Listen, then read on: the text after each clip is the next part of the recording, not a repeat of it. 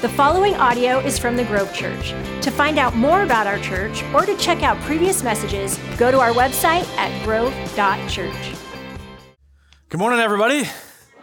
I hope you're doing good today. Hey, uh, real quick, want to mention oftentimes when I open a message, I talk about being in a certain spot in the Bible, and today we are going to be uh, in the Bible. So go ahead and turn there, and uh, we'll get to that here momentarily in our series, How to Study the Bible. So you'll hear why in a moment here a little more. I want to pray, and then I want to offer a gift to some individuals that maybe want a gift, and you don't even have to quote a scripture to get it. So, anyways, uh, Jesus, thank you today for your goodness. We do pray in the midst of a series called How to Study the Bible in the midst of God, I, I hope a stirring passion in us to read and to go deeper and to understand more and more of, of what you've given us as this incredible gift, God. We just thank you for your work, even as we navigate just some practicals, God, some nuts and bolts today. In Jesus' name, amen.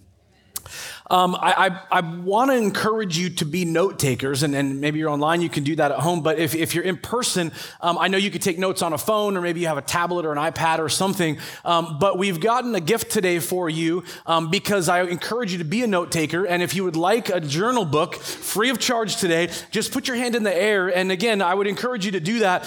Um, and I only say that because I think there's something important about writing some things down. I'm going to be referring to some places um, in Scripture, online, just different tools you can have, but it will help you remember that. So just put your hands up high. We'll make sure you get one. We do have some hands up in the balcony. There's hopefully somebody coming from there. Um, if you're in the balcony, you don't get anything. Anyway, no, I'm just kidding. You do. You do. I'm just joking.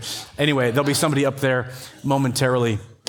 Oh, they're there. Sorry. Okay, there we go. Um, so, this is, is something amazing that I really believe that God has given us. Now, for some that aren't super familiar with church world and Bible, it's easy to sort of go, uh, this just kind of appeared. It's a religious book. God just dropped it from heaven. Or um, there's people sometimes, and I don't mean this to be insulting, but sometimes in ignorance, oh, it's just some book somebody wrote a long time ago that's spiritual or whatever. Um, and last year, just as a reminder, last year we did a series um, that gave you an overview of the entire Bible, where it came from, the pieces of it. You know, we talk talk about the first five books. We talk about historical, poetic, prophetic, gospels, uh, Pauline letters, all that stuff. And let me encourage you to go back if you didn't listen to that and maybe check it out. It's, it's on our podcast from a year ago right now, so you can check that out. But this really is something incredible that God has given us. And, and I want to start by saying this. Um, it, it, really takes uh, you sticking with it uh, on, on, this whole journey. And so let me just say that. Uh, if, if you've ever been to the gym, the gym isn't about this. It's getting to be February, March here coming up, and I really need to do something because I got to look good in a bikini this summer. I don't mean me, I just mean like somebody in general.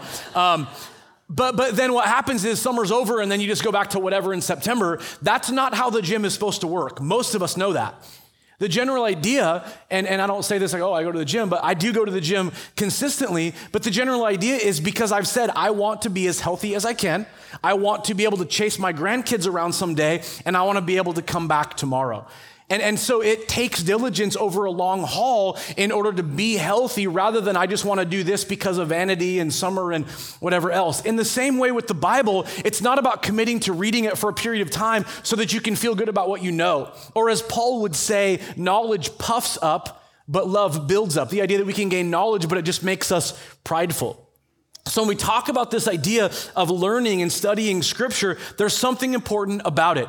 And so, the first thing I want to say is this you've got to keep at it. You've got to commit to the process of understanding over the long haul. And my hope and my prayer as you do that is that, as I've mentioned many, many, many times before, this idea of a 100,000 piece puzzle over a lifetime becomes a beautiful picture of God's passion for you, of his design for redemption through Jesus, because constantly things are pointing to Jesus and the cross and what he's done for us already, and that what happens in our lives is not only do we gain better understanding, but it transforms how we live out our lives every day.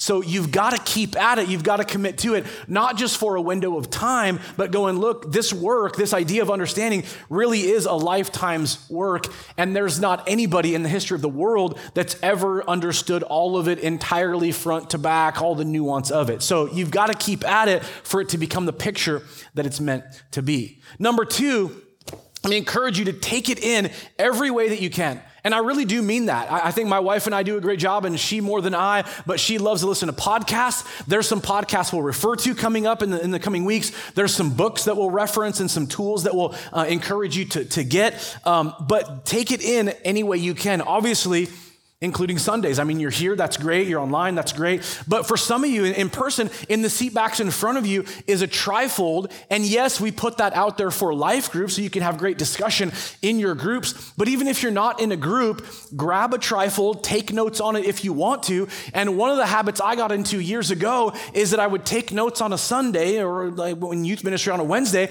and I would take some time somewhere during the week to dive into the notes I took down, to look things up in scripture, because because I really wanted to go deeper than simply getting whatever I got on a Sunday. So I want to encourage you to take it in wherever you can in those ways.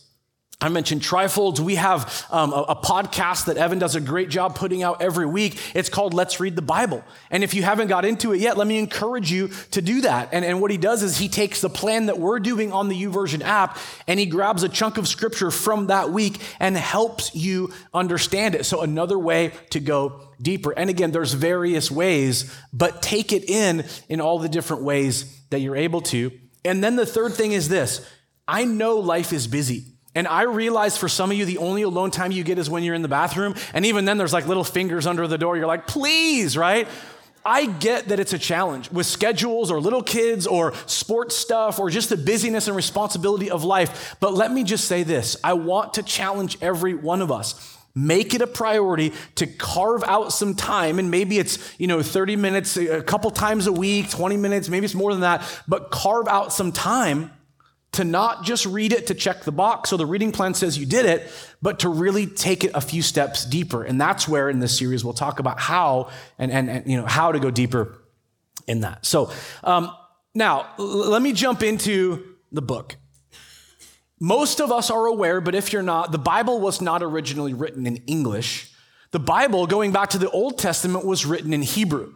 The New Testament was written in Greek. There's also the Greek translation of the Old Testament Hebrew. That's called the Septuagint. Not that you necessarily have to know that, but, but the Bible wasn't originally written in English. The reason I, I bring this up is because I want to challenge you to pick a translation, and you can write that down. The very first thing you need to do that I think would be helpful is to pick a translation. And you go, well, wait a minute, isn't, isn't English? That's a translation, right? From Hebrew to English. But here's the deal.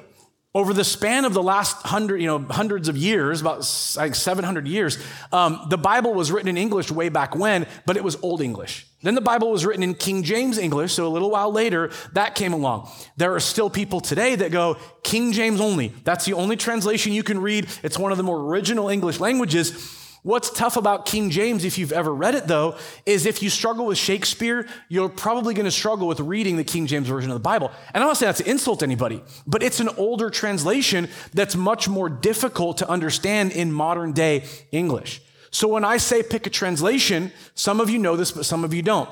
There's like the New International Version. There's the um, New King James Version. There's the New Living. There's the Amplified. There's all kinds of options. Now, there's a, a resource I want to I want to tell you about, and it's called BibleProject.com.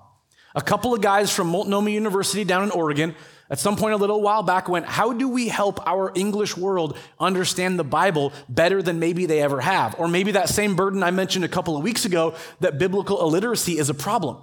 So they went about creating these tools that help us understand the Bible. And they put out a video that I want to show you. It's just a minute long and it's about Bible translation. So set aside for a second notes and whatever else and watch this because I think it might help you with Bible translations. There are many translations of the Bible, so which one should you read? In short, read as many as you can because no one does everything because they're designed for different purposes, and using many translations will give you a well rounded understanding. Every translation is balancing two goals. First is faithfulness to the wording of the original language, and the second is readability in normal English. Place these on a spectrum, and you get word for word translations up here and thought for thought translations down here. Word for word translations try to imitate the original language and so require you, the reader, to do more interpretive work yourself. Thought for thought translations do more interpretive work for you by paraphrasing what they think the text means, and most translations are somewhere in the middle. Now, keep in mind that no Bible translation can perfectly represent what's in the original language because no two languages are identical. So pay attention to when translations differ and try to read as many Bible translations as you can.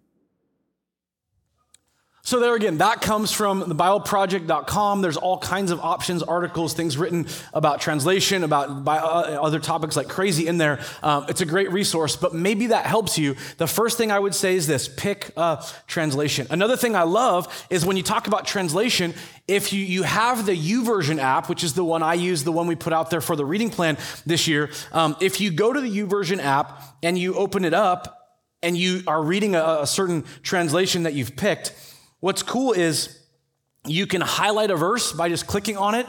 And, and then at the bottom, it gives you options. You could share it online or whatever, but is compare. And what I love about that feature, and it's super easy to use, is when you go to compare, and so you see it on the screen there, it's circled in red. When you go to compare, it will show you different translations of just that verse or that paragraph, depending on what you've highlighted, and it will immediately help you. So you don't need to have a, New American Standard Bible in front of you and an NIV and a New Living and a message. You could just have this, and it will help you because it's a great tool. So picking a translation is, is a great first step. The second video, or excuse me, the second thing I want to mention is this. I, I strongly, strongly, strongly encourage every single person in the room, if you don't have one yet, to get a study Bible. I would encourage you, and, and again, there's all kinds of them. There, there's different topics spirit filled life Bible, men's Bibles, women's Bibles, teen Bibles, student Bibles, um, uh, adventure Bibles for kids. There's all kinds of options out there. And of course, it can get pretty confusing and marketing all this stuff about, like, what do I do? I would say, in general, one of the best options for adults would be the Life Application Study Bible. There's a picture of it on the screen here. Again, this, this is black, it's leather. You can get hardcover, soft cover, you can get pink ones, brown ones, blue ones, whatever you want. There's all kinds of options. But Life Application study Bible. And what I'm going to do today, and in our, in our series, we'll talk some more about other tools and, and, and ways to study and acronyms and stuff. But today, I want to dive into why I think a study Bible is super important and how it can probably help you um, go a little bit deeper than maybe you've ever been. Let me start by saying this I'm holding up here the Life Application Study Bible. I would say that if I was holding this right here, all that's in here, if I was holding this in my hand a 100 years ago, or 300 years ago, what I would be holding is, is walls full of books and volumes because there's a lot packed into here. There's all kinds of, of ways to understand deeper original languages and commentaries and character profiles and maps and all kinds of stuff that, that, like I said, back in the day would have taken volumes of books on top of a lot of Bibles nowadays will have QR codes connected to them that you can read the Bible, but you can also download an app or it will take you to a certain website that will give you all kinds of things to click on to go even further kind of into the rabbit hole of understanding more and more. And so let me encourage you, Life Application Study Bible probably will be a great way if you don't have one yet to jump into the journey. So when you open it up, there's all kinds of, of, of, basics in the front from table of contents to a list of the books of the Bible, which can be helpful if you didn't know that there's different books within this. 66 books, Genesis to Revelation. Some of you've memorized them, Genesis, Exodus, Leviticus, Numbers, all the way through. There's different books. There's Old Testament, Genesis through Malachi, and then there's New Testament, Matthew through Revelation. So there's all kinds of things to understand about that. Like I said, we did that series last year to help you understand that.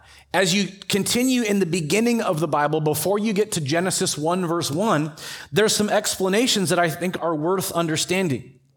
A couple of those would include an explanation of like why the life application study Bible. And here's just the opening kind of few sentences just to help you understand the basics of it. Have you ever opened your Bible and asked the following questions?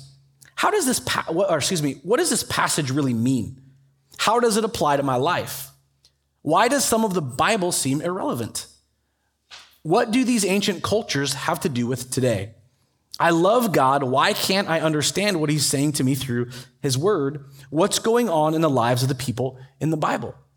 And again, when you go back, one of the things that can be challenging to understand is context. Obviously, you and I are existing right now in the year 2024. And living today is a whole different culture, not, not to mention, you know, we're in America and we're in the Pacific Northwest. Our culture is very different than other places all over the world historically, including going back to Bible times from the time the Israelites got out of Egypt to the time that Matthew, Mark, Luke, and John wrote their gospels about the life of Jesus. It was an entirely different culture that you and I don't understand. So to, to, to take to getting into a study Bible and getting some of the notes that would help you will give you a better understanding of that culture and how that culture does translate or certain things about that culture translate to today. And of course, and I do love this a lot as well, as you turn the page, again, I'm just in the beginning, but as you turn the page, I love how in this Bible, for instance, Life Application Study Bible, at the bottom is a chron- uh, chronology of biblical events paired with world events. I'm one of those nerds that when I go on vacation, we visit museums, and I love getting stuck in like Egypt and the Ptolemies and all these different histories of, of you know, Greek culture. Um, I love that kind of stuff. But what's amazing is you can read about what was going on in Scripture and then look at what's going on in world history. And of course, oftentimes those things dovetail into each other because at times they're definitely connected. But just stuff to understand that takes you a little bit deeper. Um, as you continue on, like I said, you get to some of the ways that the, some of the tools are used. How many of you guys have heard of cross referencing? Cross referencing has nothing to do with the cross of Jesus in particular, so you can misunderstand that. But the idea of cross referencing is, is like this you can read, let's say, Galatians, Paul's letter to the churches in the region of Galatia and he's writing about legalism and freedom in Christ and all that stuff. And what will happen when you're reading a certain verse, and we're going to get into this some more in the coming weeks, a certain verse will have a small letter above a word. Anybody ever seen that before when you're reading? What you do with that is you go to the middle margin of the Bible and, and match the letter with the letter in the margin. And what that do, will do is give you another verse to look up. When you look it up, you'll notice that, hey, they're using that same idea or that same phrase, or that's a direct quote in Galatians that takes me all the way back to Samuel or Psalms or whatever. So cross referencing is helping you understand how things come together. Now, it can be overwhelming when I say it this way, but one of the most amazing things about cross referencing is this there's about 25,000 cross references from Genesis to Revelation. And again, as you study it, you begin to see this beautiful picture of what God has put together um, in the text of Scripture as you compare one to another, cross referencing. Let me jump into um, Malachi. Anybody know what comes after Malachi in the Bible? Matthew. But here's what you need to know, and I'm going to be brief about this. You go from Malachi to Matthew in a matter of a page, right? But does anybody know how much time was actually in between the last verse of Malachi and the first verse of Matthew? 400 years. And you're like, well, why is that skipped? What I love about a good study Bible, and this one does that, is it will help you understand it's what we sort of call the intertestamental period. From Old Testament to New, or Old Covenant to New, there's 400 years of history. During that time, simple recap would be that when you read the Old Testament, the nation of Israel was rebuked for rebellion over and over and over. God said, at some point, you're not going to exist as a nation if you keep doing what you're doing. And they kept doing what they were doing and disobeying God. And finally, they were taken in, into exile. Anybody know by who? The Babylonian Empire. At two different times, Babylonian and Assyrian empires. During the intertestamental period, those two empires kind of fade into nothingness, but there's a giant empire that rises up after that. Anybody know what it's called? The Roman Empire. The Roman Empire comes along and they begin to take over all kinds of lands in the Middle East and into Europe. And at one point, they swallow up the nation of Israel. So when you get to Matthew verse, chapter 1, verse 1, what you need to understand is they're already, the nation of Israel is not their own nation. They've been taken over by the Roman Empire. Therefore, when you read the Christmas story and you read about, about you know, the killing of babies and the jealousy of a king because there's a new king and all this stuff, it, you have names like Pilate and Herod and all these characters that play out throughout the Gospels from Jesus' birth all the way to Jesus' crucifixion, death, burial, resurrection.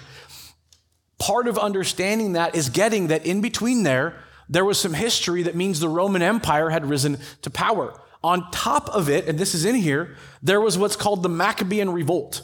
Not that you care a ton about this, but there was a group of people that wanted to overthrow the, the powers that be. And so the Maccabees, basically a family, rose up and said, We're going to try to overthrow the government. And we want Israel to be its own nation, have its freedoms, and the Greek culture is taking over. And we don't like that Hellenistic stuff, so let's get rid of it. And they tried to do what they did. It all kind of came to nothing. But there's stuff that happened in between that we don't know if you're just looking at the Bible. And then you get to Matthew. So, let me take a few moments and say this. In the study Bible, it talks about the intertestamental period, and then you open up to the book of Matthew. Before you get to Matthew 1, verse 1, there's all kinds of things that you can learn. And, and there's a page right here. It says Matthew at the top. I realize the letters are way too small to read, but let me just go over what's in the left hand side there in the red. It says vital statistics, purpose, to prove that Jesus is the Messiah, the anointed and promised eternal King. And the reason that's important is because Matthew was a disciple, if you remember this. His original name was Levi, but Matthew cared deeply about his own people because he was a tax collector and he, he, cared about the Jews. And so when he was writing, he was writing in particular to help his Jewish family, the people he loved, understand that Jesus is the long awaited Messiah. Therefore, Matthew, more than Mark, Luke, and John, quotes verses from the Old Testament because the Jews would have known the Old Testament, and Matthew's trying to prove that Jesus is that Messiah that was being written about in the texts they were familiar with. Luke, that is not his audience. John, that is not his audience. Matthew's audience was uniquely a Jewish audience, so he writes differently. So you can learn that as you read the, the, that page. As you continue down, it talks about when it was written, somewhere between AD 60 and 65. Talks about the setting, uh, key people within it. And then as you continue on in the introduction of Matthew, it gives you a basic blueprint. And the basic blueprint of all the Gospels is A, the birth and, and, and uh, preparation of Jesus for ministry. And then B, the middle portion, which would be the message and ministry of Jesus. So his teaching, the miracles, the religious leaders getting upset. And then, of course, the end of every one of the gospels leads us to Jesus' uh, death, burial, and then resurrection. And it gives you an explanation in more detail of the outline. It gives you some of the mega themes. And then you get into it and you read Matthew chapter one. And if you've ever read Matthew chapter one, it's a really daunting chapter to read because there's a genealogy. Both Luke and Matthew put a genealogy. One genealogy follows Joseph's family line, the other genealogy follows Mary's family line. You read through the genealogy, and then you get into what we would basically call the Christmas story. And it opens up with, with uh, this is how the birth of Jesus the Messiah came about. His mother Mary was pledged to be married to Joseph, but before they came together, she was found to be pregnant through the Holy Spirit. And so we one of the things we believe in theology matters, but we believe that Jesus was born of the Virgin Mary. And that's a big deal. And what's cool is you can look at Matthew 118, which is where that's found. I just read it. And you can go down to the notes at the bottom of the page and, and see 118 and read. Why was the virgin birth so important to the Christian faith and still is? Jesus Christ, God's Son, had to be free from the sinful nature passed on from all other human beings from Adam to now. Because Jesus was born of a woman, uh, he was a human being. But as the Son of God, so virgin, uh, as the Son of God, Jesus was born without any trace of human sin. Jesus was both fully human and fully divine. And there's a couple more paragraphs that help us understand that. There's notes that will help you. So, what I encourage people to do is read a chapter of the Bible at a time and then go back and read the notes that pertain to certain verses. And what you'll get, I put this in my notes here, so I'm to read this for you. But, but what you'll get is, for instance, uh, you, will get context, you'll get some history, you'll get some application. Um, sometimes what you'll find is when it talks about like Joseph in particular, there's personality profiles. So on the very next page, from Matthew 118, it gives you Joseph. And there's a whole personality profile. So all that you see on, on that page gives you kind of the heart behind who Joseph is and, and, and why we kind of get a window into his character and, and, and what he's about as, as the, you know, the stepson, or sorry, the stepdad of Jesus. Um, I know I'm going through a lot here. As you continue through, I'm going to go to the end. At the very end of your Bible, um, you get an index in this study Bible. And I love that because what you can do is you can look up, it's alphabetical, you can look up a word And it will show you different spots in the Bible that that word appears. Sometimes it's a subject, sometimes it's a name. In this index, because it's alphabetical, it starts with a person named Aaron. Some of you know who that is, some of you don't. But Aaron was Moses' brother, and, and he was a priest of the Lord. And so it gives you some references for where Aaron is found in the scriptures, and it also will take you to his personality profile all the way back on page 141. So you can read about that in the index, and there's all kinds of topics. As you continue through beyond the index in this study Bible is what's called a dictionary concordance. Now, there's great Bible dictionaries, and I'm going to give you some of those as well as concordances, and I'm going to give you some of those. At the end of a study Bible, there, there's um, so, some great, uh, excuse me, next page. Uh, there, there, there's some things you can look up that will give you the definition of certain words and then show you where it appears in the Bible. And again, super helpful. It's similar to an index, but it gives you even more information. Is it an airplane? Is it I don't know. Is it the Lord? I don't know what that is. All right, well, let's keep going. Oh, all gone.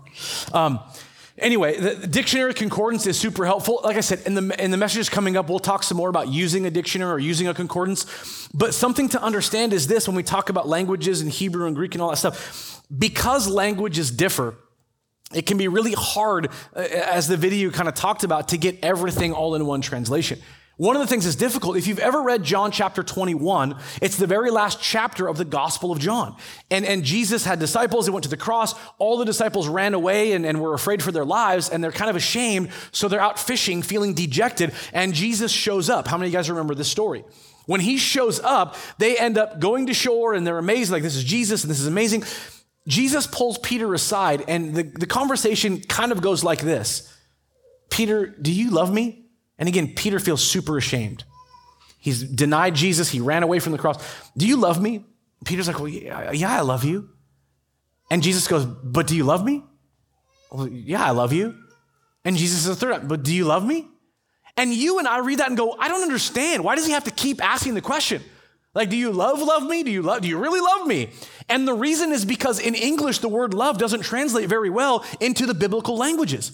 And what Jesus does is uses a couple of different words for what love means to help Peter understand the grace being extended to him because he feels like an utter failure. But again, why do I bring that up? Because when you get into a dictionary as well as a concordance, it will help you understand some of those nuances. So in the back of this Bible, the Life Application Study Bible, is uh, the dictionary concordance. It's not exhaustive. I will give you a couple of references to those that you can get, which I would encourage you to do, and we'll get to those here in the coming weeks. Finally, at the very, very, very, very, very end of your Bible, most of you probably know this, but is what? Maps. Now, I'm a nerd, I'm a weirdo. I like to go onto my like Google Earth app and zoom into places and see what's going on in these different areas. I love maps. I'm kind of a geek like that. But I love how at the end of your Bible are maps, most of them. And in this study Bible, the maps are put chronologically. So it will go all the way back to Genesis and give you Abraham and Isaac and Jacob and, you know, all that kind of stuff. And as you turn the page, it'll give you the time of David and it'll give you all this stuff about the prophetic, all stuff. And then as you get to the New Testament, it'll talk about, you know, Bethlehem and different places Jesus traveled. It'll talk about Paul and his three different missionary journeys and give you a map of where he went on each journey. And then, you know, again, there's all kinds of, uh, it gives you a, a, zoom into Jerusalem, specifically in the time of Jesus and, and how it was set up. All kinds of incredible stuff in the maps. And you might go, well, why do maps matter? And first of all, they matter because it helps you understand the geographical context. Where is this stuff happening? On top of then the cultural context connected to geography. How many of you guys know living in Jerusalem 2,000 years ago is a lot different than living in Marysville in 2024? Right? And so I know on one hand that's like kind of silly, but the truth is it's a whole different context. Anybody ever taken a Holy Land tour? There's a few people in our church that have, and that's on my bucket list at some point to do. But I say that because y- you can go back and understand that culture during that time and that's important. And You can look at maps and, and, get it. The other part, and I know that this sounds a little insensitive to say, but the other part is this I love these maps And I love how, as archaeology continues to do what archaeology does throughout the world, as they unearth places in what we would call sort of the Holy Land, what they do is go, hey, this kind of pottery was the same kind of stuff that was described in Ezekiel, or the same stuff it looks like they used during Samuel's time, or this is kind of the stuff that, that would have been around in Jesus' era. And, and all kinds of stuff that, that they unearth, they go, hey, that's a city. Or there's an inscription there that confirms that that king that's written in the Bible was alive during this time because we found these inscriptions on these ancient artifacts. And over and over, as time goes on, it seems to confirm the stuff that you and I read about and go, wow, that's amazing. I've been to, like I said, the British Museum, different museums, and it's so cool to read some of that and go, that parallels with what they're talking about in the Bible. And finally, this, and this is what I meant by insensitive a moment ago. The other part of, I think, what's important about something as simple as maps is that there are groups out there that have written certain spiritual books and I would I'll pick on one in particular. But but Mormons believe that Jesus came to North America and spent time among the tribes. And there are certain cities written about by name and description that the more they try to unearth stuff along the east coast of America from that sort of period of time, more and more we're like, you gotta be kidding me. And I'm just gonna say that bluntly, but it's sad because they're deceiving people into believing things that are simply not true or accurate. And yet we can look at these maps and we can do our best to look at antiquity and history and go, wow, more and more as time goes on, they're showing us these places do exist. These places were there. This stuff is accurate. Rather than just going, some creative person just wrote some spiritual thing to deceive the masses a long, long time ago. Let me end with this. You had no idea when you were in third and fourth and fifth grade, or you were in kindergarten, you had no idea when you learned how to read that all of a sudden you, bear you, you bore a certain responsibility. And let me say it this way, and this is what I was praying about with this message, and just to end it this way. Paul at one point is challenging Timothy. And in, if you're taking notes, write this down 2 Timothy 2, verse 15. And I'm going to use the Amplified Bible, which I haven't used a lot in here, but the Amplified Bible will give you what the verse says, and sometimes in parentheses, sometimes in brackets, it will expound on the words. But here's something I want you to understand not something written from Paul to Timothy, but something written from Paul, and I believe from God, to you and me. It says this study and be eager to do your utmost to present yourself to God approved, tested by trial, a workman or woman who has no cause to be ashamed, correctly analyzing and accurately handling or dividing. Uh, the word of truth. And in brackets, they're rightly handling and skillfully teaching. The reason I say what I said, and I'm going to try to explain a little better, is this. When you became literate, I believe God put the onus on you to study the Bible. And I didn't understand in fourth and fifth and sixth grade or whatever age I was. And you didn't understand that either. But in societies historically, because they've always been there and they still exist today, societies that were mostly illiterate, they memorized hymns and they memorized creeds, and that's part of church history and, and amazing. But the problem back then is that they had to rely on people that were literate to tell them what the Bible said. You and I don't live there.